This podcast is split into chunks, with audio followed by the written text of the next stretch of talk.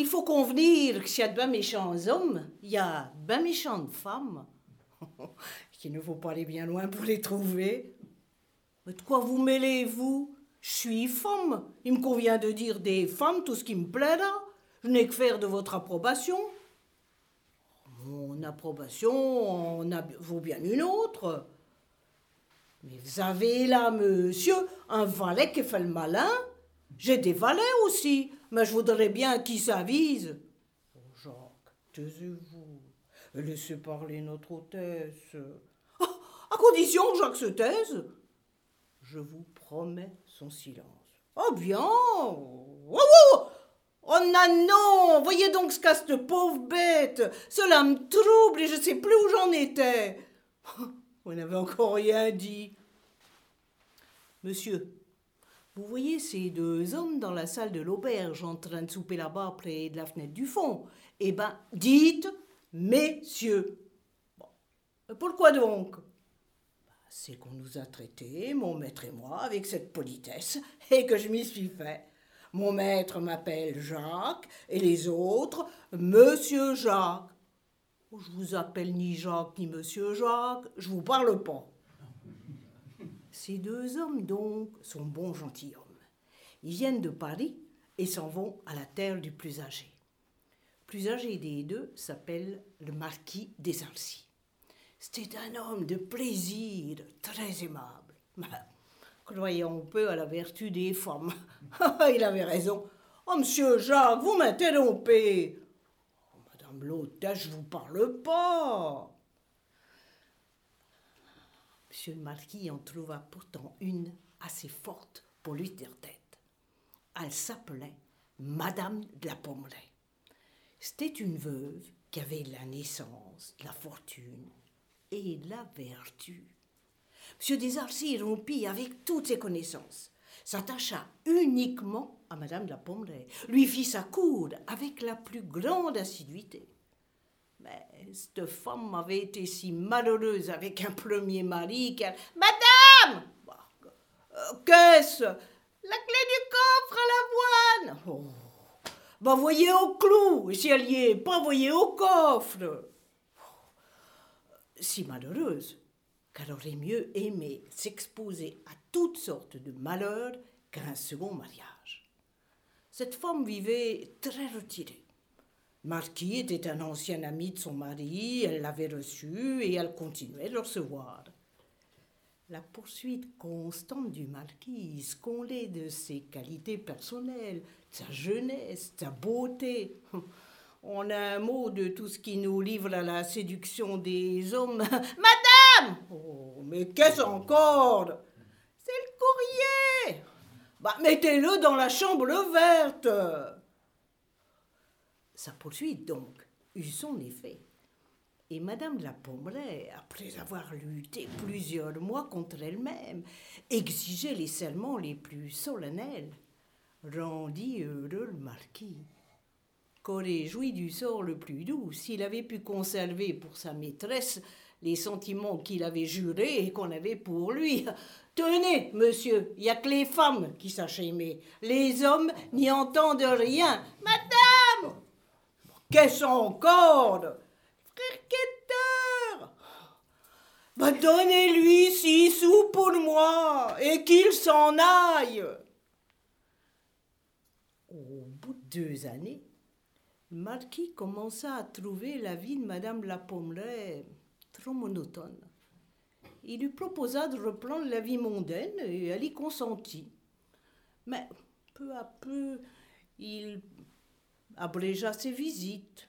Il eut des affaires qu'il appelait. Et quand il était de retour, il s'étalait dans un fauteuil, prenait une brochure, la jetait, parlait à son chien ou s'endormait. Madame de la Pommeraye. Madame Oh, mais qu'est-ce encore? Tonnelier Qu'il descende à la cave et qu'il examine les deux pièces de vin. Bien, madame. Madame de la Pommeraye pressentit donc qu'elle n'était plus aimée. Elle voulut s'en assurer, et voici comment elle s'y prit. Un jour, après dîner, elle dit au marquis Mon ami, vous rêvez Vous rêvez aussi, marquise. Il est vrai, et même assez tristement. Qu'avez-vous? Oh, rien. Cela n'est pas vrai. Allons, marquise, racontez-moi cela. Est-ce que vous vous ennuyez? Oh non. C'est qu'il y a des jours où l'on s'ennuie. C'est qu'en effet, il y a des jours, on ne sait à quoi cela tient. Mon ami, il y a longtemps que je suis tentée de vous faire une confidence, mais je crains de vous affliger. Vous pourriez m'affliger, vous? Oh, peut-être. Euh, mais le ciel m'est témoin de mon innocence. Cela s'est fait sans mon consentement, à, à mon insu, par une malédiction à laquelle toute l'espèce humaine est apparemment assujettie, puisque moi-même, je n'y ai pas échappé. Vous? Mais de quoi s'agit-il? Oh, Marquis, il s'agit. Je suis désolée, je vais vous désoler, et tout bien considéré, il vaut mieux que je me taise. Ah non, mon ami, parlez. Auriez-vous au fond de votre cœur un secret pour moi La première de nos conventions ne fut-elle pas que nos âmes s'ouvriraient l'une à l'autre sans réserve? Il est vrai. Est-ce que vous ne vous êtes pas aperçu que je n'ai plus la même gaieté? La nuit, je m'interroge et je me dis est-ce qu'il est moins aimable? Euh, Non. Auriez-vous à lui reprocher quelque liaison suspecte? Non. Pourquoi votre ami étant le même, votre cœur est-il changé? Car il l'est. Vous ne pouvez vous le cacher. Vous ne l'attendez plus avec la même impatience, vous n'avez plus cette inquiétude quand il tardait à venir, cette douce émotion au bruit de sa voiture. Comment Madame Ah, Marquis, je me suis attendue à votre étonnement, à toutes les choses amères que vous m'allez dire, oui. Mon cher Marquis, il est vrai, oui, je suis. Euh, mais n'est-ce pas un assez grand malheur que la chose soit arrivée sans ajouter encore la honte, le mépris d'être fausse en vous le dissimulant? Vous êtes le même, mais votre ami a changé. Votre ami vous révère, vous estime autant, mais elle ne peut se cacher que l'amour est parti. La découverte est affreuse, mais elle n'en est pas moins réelle. La marquise de la Pommeraye, moi, moi, inconstante, légère. Oh, marquis, entrez en fureur, cherchez les noms les plus odieux, je suis prête à les accepter tous, mais excepté celui de femme car je ne le suis pas. Et... Écoutez la suite. Le marquis se précipita à ses genoux et lui dit Vous êtes une femme charmante, une femme adorable une femme comme il n'y en a point. Votre franchise devrait me faire mourir de honte. Que je vous vois grande et que je me trouve petit. C'est vous qui avez parlé la première, et c'est moi qui fus coupable le premier. Oh mon ami, votre sincérité m'entraîne, et je vous avouerai que l'histoire de votre cœur est mot à mot l'histoire du mien. Tout ce que vous vous êtes dit, je me le suis dit, mais je me taisais, et je ne sais quand j'aurai eu le courage de vous parler. Vrai, mon ami? Mais rien de plus vrai. Et il ne nous reste qu'à nous féliciter réciproquement d'avoir perdu en même temps le sentiment fragile et trompeur qui nous unissait. Mais, Marquis, qu'allons-nous devenir? Oh, Oh, mais nous continuerons à nous voir. Nous nous livrerons à la confiance de la plus tendre amitié. Vous recouvrerez toute votre liberté, vous me rendrez la mienne. Je serai le confident de vos conquêtes, et je ne vous cacherai rien des miennes. Vous m'aiderez de vos conseils, et je ne vous refuserai pas les miens. Et le marquis, en lui parlant ainsi, lui prenait les mains et les lui baisait. Madame de la Pommeraye, renfermant en elle-même le chagrin mortel dont elle était déchirée, reprit la parole et dit au marquis Madame oh, Mais qu'est-ce? Marchand de paille Vois sur le registre On n'a pas un moment de repos dans cette maison, même les jours qu'on a presque point de clients. Ah, qu'une femme de mon état est à plaindre, surtout avec une bête de mari. Messieurs, il faut que je vous quitte, car le coche arrive. Mais ce soir, lorsque toutes mes affaires seront faites, je reviendrai. Et je continuerai cette histoire, si vous en êtes curieux. À bientôt, messieurs. Jacques, as-tu remarqué une chose? Laquelle? C'est que cette femme raconte beaucoup mieux qu'il ne convient à une femme d'auberge. Oh, il est vrai, mais les fréquentes interruptions des gens de cette maison m'ont impatienté plusieurs fois. Mais peu importe, Jacques. Me voilà avec ces deux bouteilles de champagne. Allons, monsieur Jacques, faisons la paix. Allons vite, votre verre. Oh, ben le voici. Ma rancune ne tient jamais contre du bon vin et une belle femme. Et vous, monsieur, est-ce que vous nous laisserez boire tous les deux? Alors, trinquons à notre hôtesse.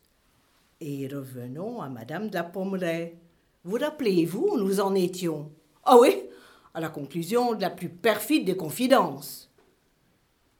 Monsieur le marquis des Alcis et Madame de la Pommeraye s'embrassèrent et se séparèrent. Mais plus la dame s'était contrainte en sa présence, plus sa douleur fut violente quand il fut parti. Mais cette femme avait de la fierté, et elle songea alors à se venger d'une manière cruelle, d'une manière à effrayer tous ceux qui seraient tentés de séduire et de tromper une honnête femme. Oh, mais nos deux bouteilles sont vides. Jeannette, madame, deux bouteilles de ceux qui sont, de celles qui sont tout au fond, derrière les fagots. J'entends, madame. Dieu merci, ils sont tous dans leur lit, on ne m'interrompra plus. Ah, voilà Jeannette avec les bouteilles. À notre hôtesse, belle comme un ange. Je vaux pas grand-chose à présent. Mais c'est lorsque l'on prenait la taille entre les deux premiers doigts de chaque main qu'il fallait me voir. là sont les bonnes et les mauvaises têtes que j'ai tournées. Et revenons à Madame la Pommeraye. Elle rêve à sa vengeance, et à force d'y rêver, voici que lui vint une idée.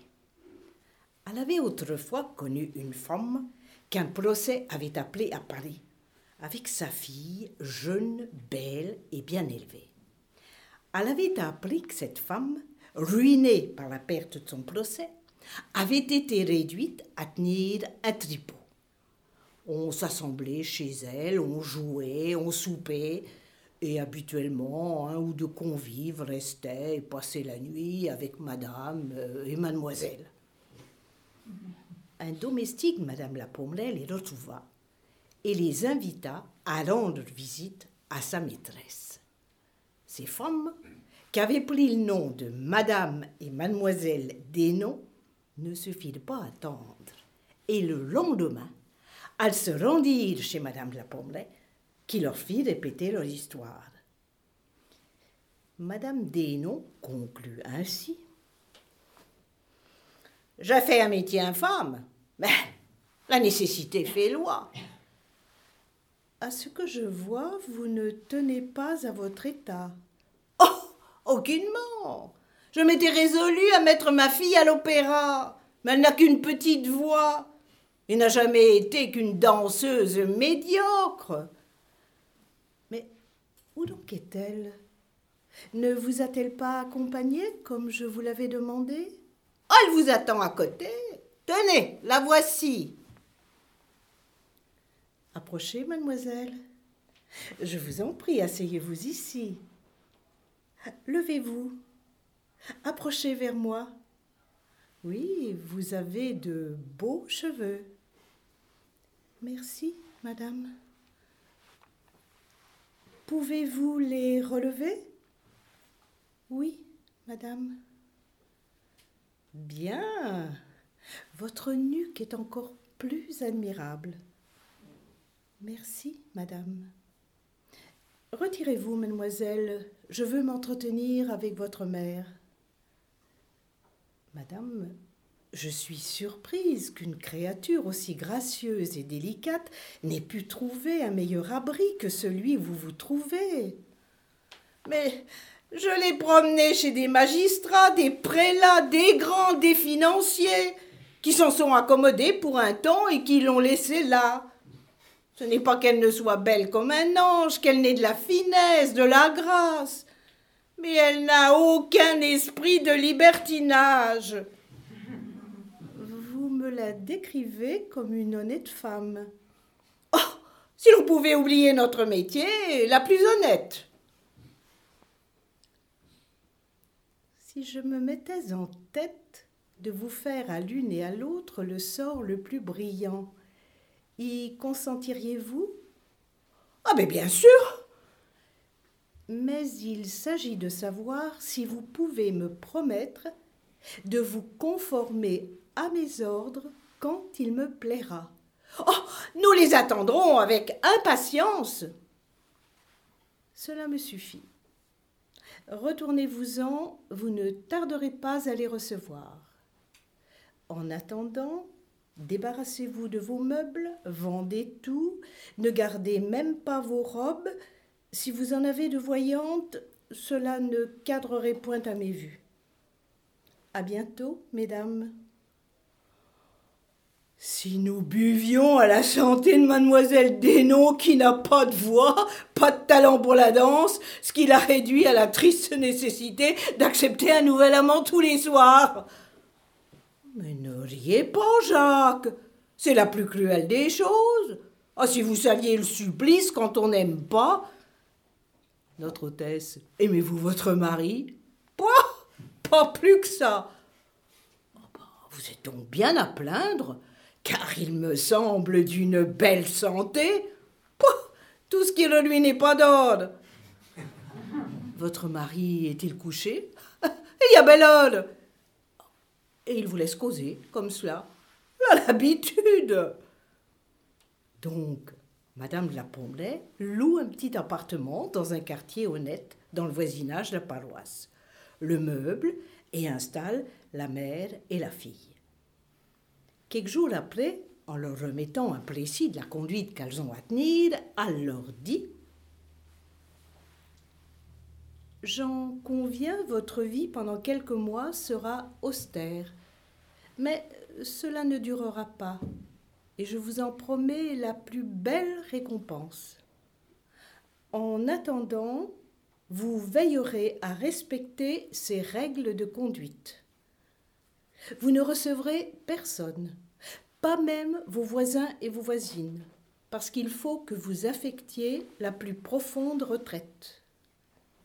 Vous prendrez dès demain l'habit des dévotes, parce qu'il faut qu'on vous croie tel. Vous serez de la plus grande assiduité aux offices de la paroisse. Vous reprendrez votre nom de famille parce qu'il est honnête et qu'on demandera tôt ou tard des informations sur vous. Vous coudrez, vous tricoterez, vous broderez et vous donnerez aux dames de charité votre ouvrage à vendre. Je ne vous verrai point chez vous, mais vous viendrez ici en cachette quelquefois, et vous oublierez alors votre vie austère. Si mon projet réussit, vous n'aurez plus besoin de moi. S'il rate, sans qu'il y ait de votre faute, je suis assez riche pour vous assurer un sort honnête et confortable. mais surtout soumission. Soumission absolue, illimitée à mes volontés, sans quoi je ne m'engage à rien pour l'avenir. Quelle terrible femme vous nous décrivez là, madame l'hôtesse. Oh, Dieu m'en garde d'en rencontrer une pareille. Patience, patience, monsieur Jacques, vous la connaissez pas encore. Écoutez donc la suite. Madame de la Pommeraye observait avec le marquis l'apparence extérieure de la confiance et de l'amitié la plus parfaite. Il y racontait toutes ses bonnes fortunes, et elle paraissait s'en amuser franchement. Allons croire, son cœur était paisible, et un ami tel que lui suffisait au bonheur de sa vie. Au bout de trois mois, Madame la pensa qu'il était temps de mettre en jeu son projet. Un jour d'été qui faisait beau, et qu'elle attendait le marquis à dîner, elle fit dire à la Dénon et à sa fille de se rendre au jardin du roi. On dîna gaiement. Madame de la Pommeraye propose alors au marquis une promenade au jardin du roi qui fut acceptée. Il suivait la première allée quand Madame la Pommeraye pousse un cri de surprise. Oh Je ne me trompe pas. Mais je crois que ce sont elles, oui, ce sont elles-mêmes. Madame, me reconnaissez-vous? Ah, c'est vous, madame. Mais comment vous portez-vous et qu'êtes-vous devenu depuis une éternité? Vous savez nos malheurs, il a fallu s'y résigner et vivre retiré du monde. Mais vous m'avez laissé sans nouvelles. Je pourrais m'en plaindre. Un des inconvénients de la pauvreté, c'est la méfiance qu'elle inspire. Les indigents craignent d'être importuns. Oh, vous? Importune pour moi?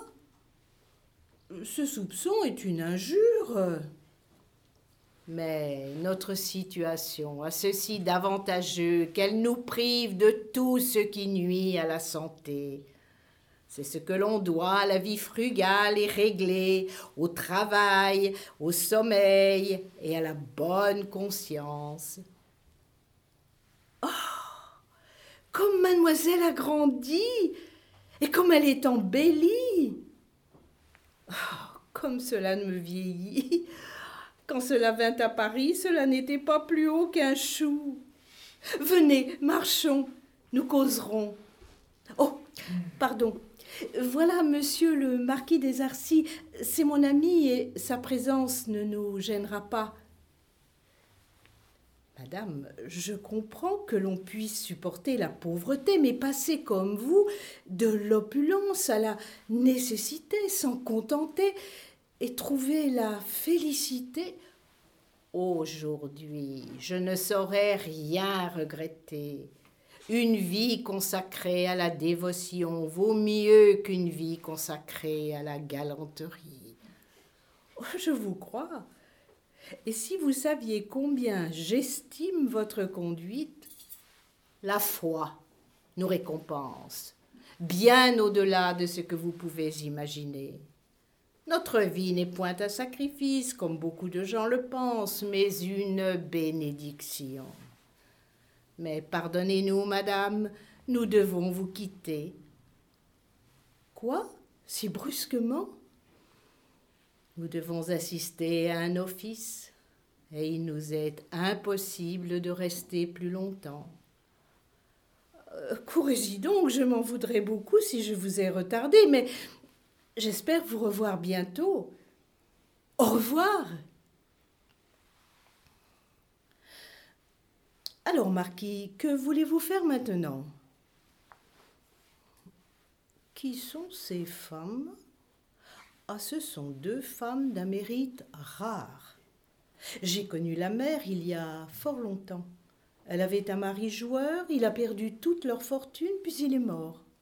Elle s'est retrouvée seule avec sa fille en bas âge.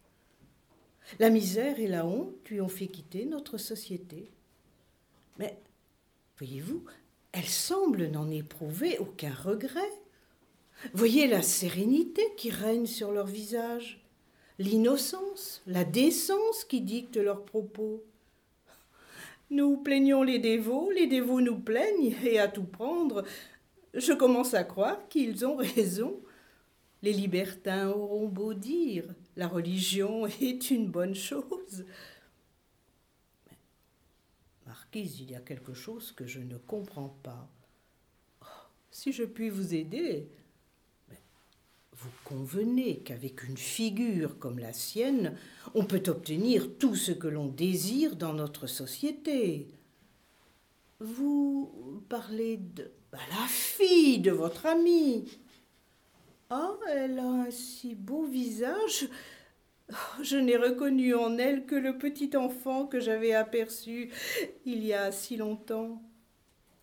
Mais c'est un visage de Vierge de Raphaël. Pourquoi, avec un tel visage, ne pas prétendre à une plus belle place dans la société? N'est-il pas cruel qu'une mère impose un tel sort à sa fille? Une honnêteté modeste est peut-être préférable à une aisance euh, honteuse. Mais qu'avez-vous? Je vous connais, Marquis, je vous connais.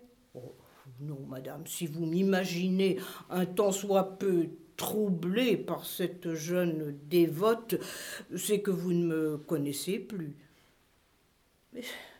je n'imaginais rien, je m'amusais en songeant que la religion pouvait avoir sur vous quelques appâts.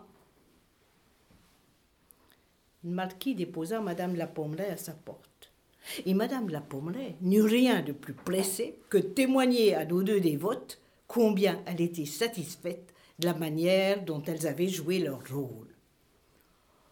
Bah, si elles continuent comme elles ont débuté, monsieur le marquis des Arcis, fussiez-vous le diable, oh, vous ne vous en tirerez pas. Oh, je voudrais bien savoir quelle est la suite. Bah, écoutez, Jacques. À partir de ce jour, le marquis devint plus assidu chez madame la Pommeraye, qui s'en aperçut sans lui en demander raison. Elle lui parlait jamais la première des deux dévotes elle attendait qu'il commence. Ce que le marquis faisait toujours avec une indifférence mal simulée.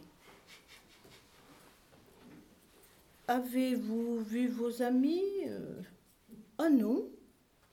Savez-vous que ce n'est pas bien? Vous êtes riche, elles sont dans la gêne, et vous ne les invitez pas même à manger quelquefois. Mais je les ai invitées dix fois. Elles refusent de venir chez moi.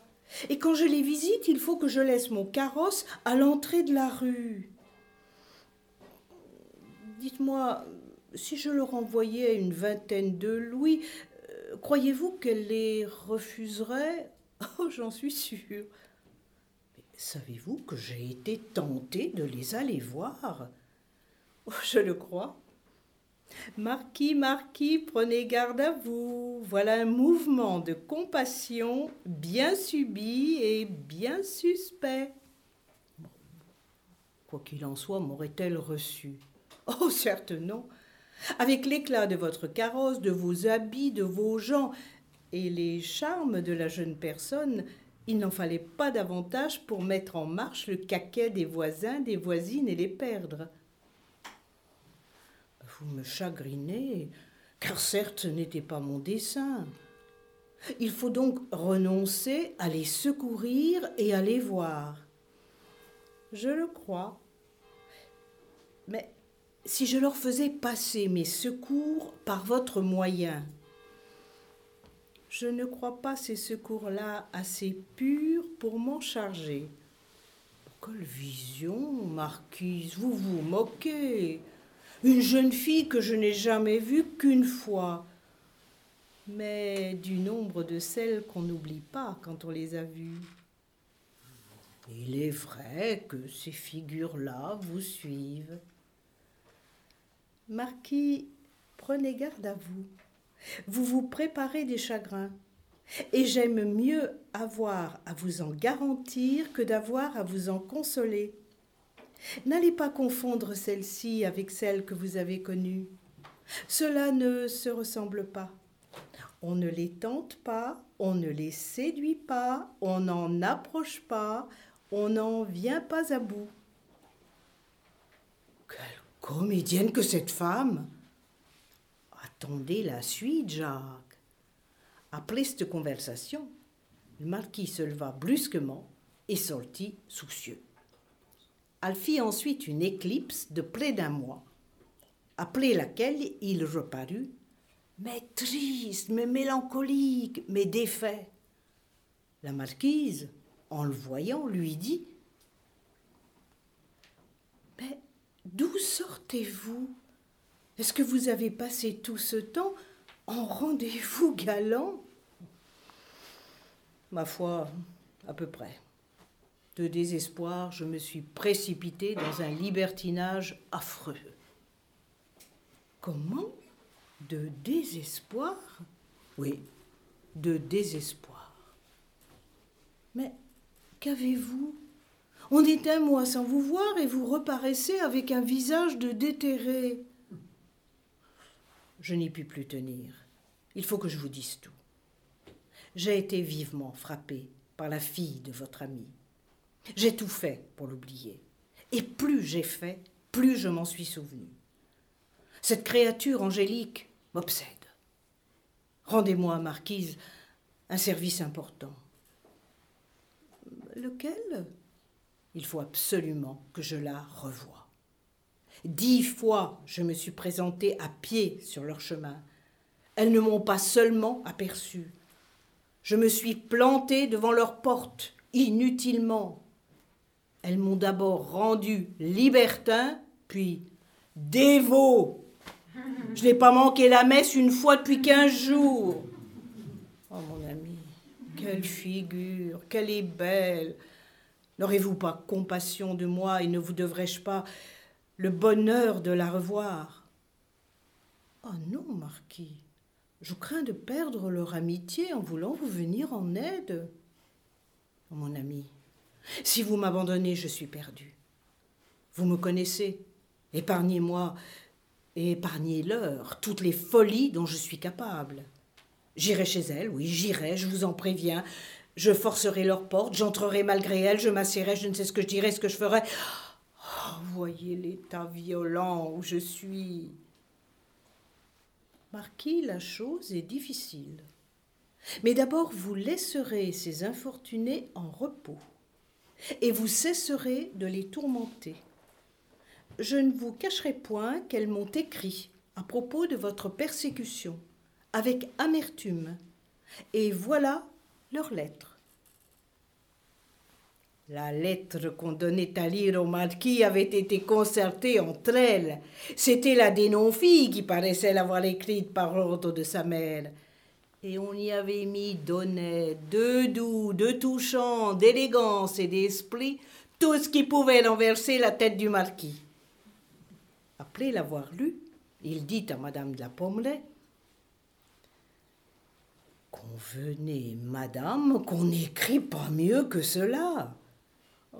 J'en conviens, et qu'à chaque ligne, on se sent pénétré d'admiration et de respect pour des femmes de ce caractère. Quand les reverrai-je? Mais je n'en sais rien. Il faut s'occuper du moyen d'arranger la chose et d'éviter tout soupçon. Vous remarquerez, messieurs, que depuis le commencement de cette aventure jusqu'à ce moment, le marquis des Arcis n'avait pas dit un mot qui ne fût un coup de poignard au cœur de madame la Pommeraye à l'étouffer d'indignation et de rage. Mais gardez bien de perdre son sourire. Oh, notre hôtesse, quel diable de femme L'enfer n'est pas pire, j'en tremble. Oh, il faut que je boive un coup pour m'assurer. Oh, bah, buvez, Jacques, et continuons. A-t-elle marquis près d'un mois dans l'attente de l'entrevue qu'elle avait promise C'est-à-dire qu'elle lui laissa le temps de et que sous prétexte d'adoucir la longueur du délai, a lui permis de l'entretenir de sa passion. Oh ouais, et de la fortifier en en parlant. Oh, quelle femme Quel diable de femme Oh, notre hôtesse Ma frayeur redouble. Le marquis venait donc tous les jours causer avec madame la Pommeraye. Il s'informait de la naissance, de l'éducation et du désastre de ces femmes. Elle y revenait sans cesse. Et la marquise multipliait les mises en garde. Lorsqu'elle crut le marquis bien préparé pour le succès de son projet, elle arrangea avec les deux femmes qu'elles viendraient dîner chez elle, et avec le marquis qu'il ferait semblant de les surprendre et arriverait en habit de campagne. Jour fut fixé. Le soir du dîner arriva. Elle accueillit la Dénon et sa fille et les invita à passer à table en leur disant Mesdames, buvez de ce vin pour vous consoler des privations que cette vie de pénitence vous impose. Profitez de ce que le marquis n'est point encore là. Je ne serais pas étonné que, à cause de son impatience, il arrive en avance.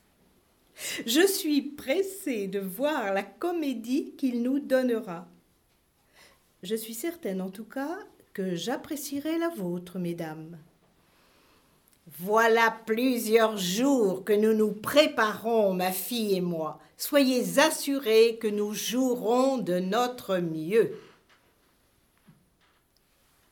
Mesdames, j'entends la voiture du marquis. Je lui ai dit d'être surpris de vous trouver ici et de faire des manières avant que d'accepter mon invitation à se joindre à notre dîner. Voyons ses talents de comédien. Marquis, vous ici Je ne savais pas que vous donniez à dîner, je ne suis même pas habillée, j'arrive de ma terre, il est trop tard pour aller chez moi, où l'on m'attend que ce soir tard, et je me suis flattée que vous ne me refuseriez pas à dîner. Mais vous êtes le bienvenu. Connaissez-vous mes deux amis? Oh Les auriez-vous oubliés? Nous les avons croisés lors d'une promenade au jardin du roi. Je, je me souviens. Mais, mesdames, je ne voudrais pas déranger plus longtemps une telle réunion. Permettez-moi de me retirer. Oh, s'il me venait de me sentir vexé de vous voir partir si vite. Madame, vous vexez, et la dernière chose que je souhaiterais. Alors, prenez place. Avant que vous ne fassiez irruption, nous parlions de tous ces philosophes libertins. Je crois que vous tombez fort à propos. Ah, pourquoi moi? Mais vous les avez étudiés, n'est-ce pas? Oh non, vous vous trompez. Mais si, ne soyez pas modeste. Ne les avez-vous pas étudiés pour mieux les dénoncer?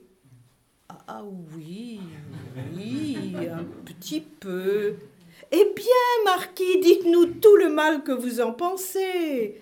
Sachez qu'ici, nous pensons toutes comme vous. Mais je ne... Nous disions que ces libertins s'accordent à dire que leur philosophie a un avantage sur la religion. Elle rendrait l'homme plus heureux. Que leur diriez-vous? Eh bien, ben nous vous écoutons. Oui, alors le plaisir, la quête du plaisir et la source de tous nos tourments. Les libertins sont des enfants qui recherchent la satisfaction immédiate. Mais pour un instant de plaisir, combien de larmes et de cris Ah, l'image est belle N'est-ce pas, madame? Oui, est très juste. Un plaisir comblé en demande immédiatement un autre, et ces hommes sont éternellement insatisfaits. Éternellement inconstants, non? Éternellement égarés par leurs désirs. N'est-ce pas, Marquis? Tout à fait. Permettez-moi une question. Ma fille me demandait hier si la recherche du sublime était une passion qu'il fallait combattre. Et je ne savais que répondre. Mademoiselle, tout ce qui est sublime se rapporte à notre Créateur. Le sublime n'est pas une passion, c'est une émotion. Une émotion qui traverse notre âme et l'espace d'un instant, lui donne le vertige, la rapproche de l'indicible vérité. Vous entendez toutes les subtilités de l'amour divin, comme si vous n'aviez que les Écritures pour toute nourriture. Mais pardon, madame, je vous avais prévenu que ce dîner serait bref. Nos journées sont si réglées. Ah, n'ayez point de précaution, vous m'aviez averti. Et j'aurais de remords si vous manquiez à vos devoirs. À bientôt, très cher. Alors, Marquise, comment ai-je tenu mon rôle? Oh, vous avez été parfait, et j'ai presque été convaincue par vos arguments. Eh bien, Marquis, ne suis-je pas bonne avec vous? Trouvez-moi à Paris une autre femme qui en fasse autant. Votre bonté me confond. Vous êtes la seule véritable amie qu'il y ait au monde. Êtes-vous bien sûr de sentir le prix de mon comportement? Je serais un monstre d'ingratitude si je l'ignorais. Changeons de sujet. Quel est l'état de votre cœur? Faut-il vous l'avouer franchement Il faut que j'ai cette fille-là ou que j'en périsse. Vous l'aurez sans doute, mais il faut savoir comme quoi nous verrons. Marquis, marquis, je les connais, tout est vu. Messieurs, reprenons notre récit. Marquis fut environ deux mois sans se montrer chez Madame la Pommeraye, et voici ses démarches dans l'intervalle. Elle fit connaissance avec le curé de la mère et de la fille. Ce prêtre après avoir fait toutes les difficultés hypocrites, vendit le plus chèrement qu'il lui fut possible son aide, et se prêta à tout ce que le marquis voulut. Elle accepta de remettre une lettre du marquis, accompagnée d'un écrin de pierrerie, à sa jeune pénitente. Dans cette lettre, le marquis peignait sa passion aussi violente qu'elle l'était et proposait même de leur assurer des rentes considérables et de les rendre propriétaires à vie d'une de ces maisons à la ville et d'une autre à la campagne. La dénonce s'empressa de porter le tout à Madame la Pommeraye pour lui demander conseil.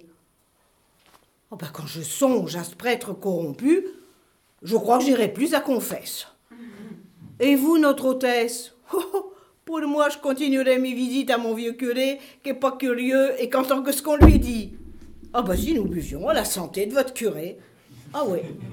Car c'est un homme bon qui laisse les filles et les garçons danser et permet aux hommes et aux femmes de venir chez moi pourvu qu'ils sortent pas ivres. À mon curé.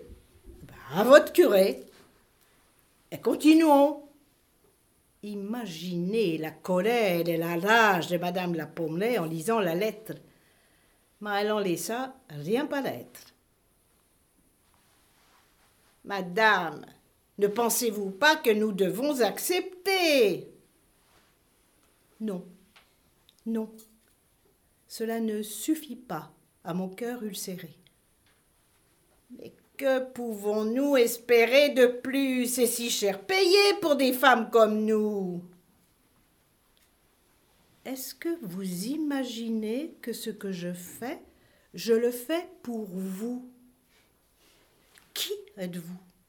Que vous dois-je? Si ce que l'on vous offre est trop peu pour vous, c'est trop peu pour moi. Écrivez, madame, la réponse que je vais vous dicter, et qu'elle parte sous mes yeux. Ces femmes s'en retournèrent, effrayées et affligées. Oh, bon, votre Madame de la Pommeraye est une bien méchante femme. Jacques, c'est vite dit. Sa méchanceté, d'où lui vient-elle? Du marquis des Arcis.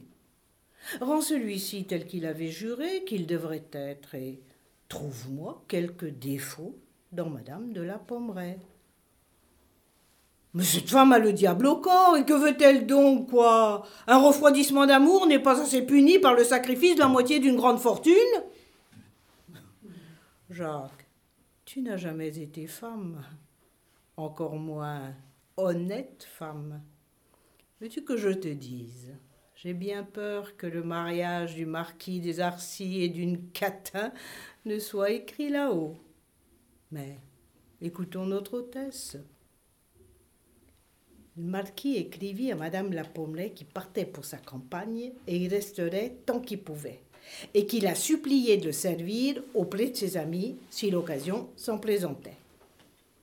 Mais son absence fut courte. Il se présenta bientôt chez Madame la Pommeraye. Ah, marquis, vous voilà La campagne n'a pas eu de long charme pour vous. Non, je ne suis bien nulle part. Et j'arrive déterminé à la plus haute sottise qu'un homme de mon âge et de mon caractère puisse faire, mais il vaut mieux épouser que de souffrir. J'épouse. Marquis, l'affaire est grave et demande de la réflexion. Je ne puis jamais être plus malheureux que je ne suis maintenant. Vous pourriez vous tromper c'est pour cela que j'aimerais vous confier une petite négociation, mon ami. Voyez la mère et la fille, interrogez la mère, sondez la fille, et dites-moi quels sont leurs desseins. Je vous promets de plaider votre cause. Dites-moi, marquise, pourquoi ne vous mariez-vous pas, vous aussi? À qui, s'il vous plaît? Au petit comte. Il a de l'esprit, de la naissance, de la fortune. Et qui est-ce qui me répondra de sa fidélité? Vous, peut-être?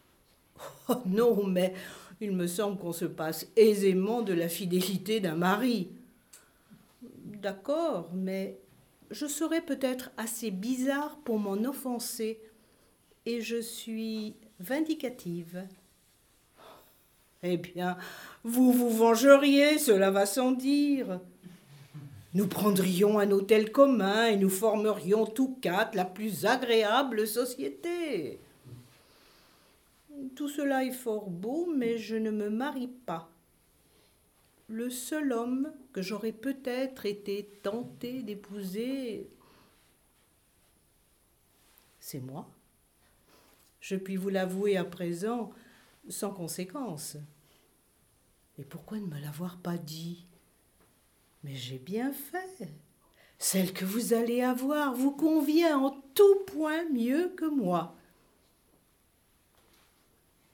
Madame la Pommeraye en parole, s'entremit et vint annoncer la nouvelle à la Dénon. Merci, madame, merci. Félicitations, mademoiselle. À très bientôt. Dès que les deux femmes furent seules, la mère aussi félicita sa fille. Madame avait raison. La patience est mille fois récompensée, ma fille. Le marquis vous demande en mariage. Mais pourquoi cette air, mon enfant? Réjouissez-vous avec moi. Nous gagnons non seulement une fortune, mais également un nom.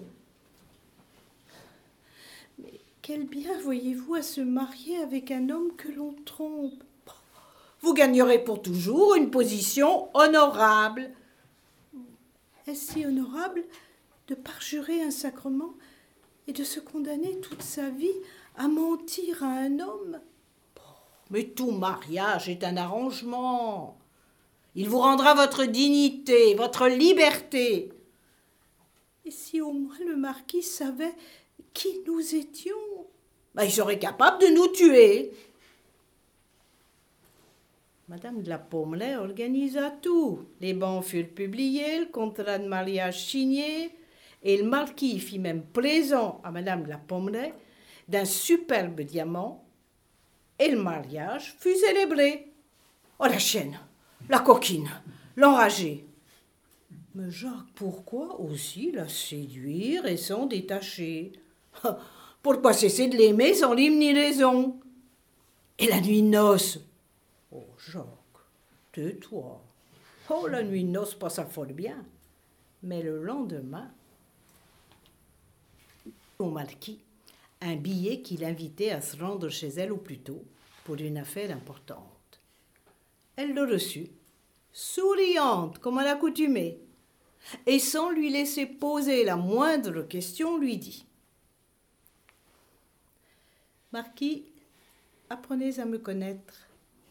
Vous aviez acquis une honnête femme et vous vous en êtes lassé. Cette femme, c'est moi. Par charité, je vous en fais épouser une digne de vous. Allez-vous-en rue Traversière, où l'on vous apprendra le sale métier que votre femme et votre belle-mère ont exercé pendant dix ans sous le nom de dénoms. Euh, c'est vous qui avez. Oh Si les autres femmes dans ma situation avaient assez d'estime pour elles, elles agiraient comme moi et vos semblables seraient moins communs. Mais, madame, notre amitié. Oh, quelle amitié Marquis vos désirs vous occupe tellement que vous ne savez pas regarder dans le cœur des autres. Vous ne voyez rien au-delà du voile de que nous impose la pudeur, et si l'âme la plus tourmentée vous sourit, vous souriez, sans deviner la détresse qui la dévore. C'était donc une comédie qui, rassurez-vous, amusera tout Paris. Maintenant, sortez de chez moi. Le marquis n'entra point chez lui tout le jour. Il erra dans les rues. Sa belle-mère et sa femme eurent quelques soupçons de qui s'était passé. À l'approche de son époux, sa femme lut sur son visage la fureur qui le possédait. Elle se jeta à ses pieds sans mot dire. Retirez-vous, infâme, ne m'approchez plus, sinon je ne réponds de rien. Monsieur, foulez-moi aux pieds car je l'ai mérité. Faites de moi ce qu'il vous plaira, mais épargnez ma mère. Retirez-vous, est-ce que vous ne m'entendez pas? Ensuite, il se baissa la poussa durement, et constatant qu'elle était sans connaissance, il la prit par le milieu du corps et l'étendit sur un canapé. Plus tard, on lui dit que les défaillances se succédaient si rapidement, qu'elles étaient si longues et si fréquentes, qu'on ne pouvait répondre de rien. Au matin, on lui rapporta qu'elle paraissait s'assoupir. Le marquis fit alors atteler ses chevaux et disparut pendant plus de deux mois. Les deux femmes restèrent seules. L'une montrait la figure du désespoir, l'autre la figure de l'endurcissement. La fille ne cessait de dire à sa mère Maman, sauvons-nous Mais non, ma fille, il faut rester. Il faut voir ce que cela deviendra. Cet homme ne nous tuera pas. Et plus à Dieu qu'il l'eût déjà fait. Vous feriez mieux de vous taire plutôt que de parler comme une sotte. À son retour, le marquis s'enferma dans son cabinet et écrivit une lettre à sa belle-mère. Celle-ci partit le jour même et se rendit dans un couvent de carmélites. Puis il fit appeler sa femme. Approchez et asseyez-vous. Non, monsieur, je ne peux. Je n'en suis pas digne.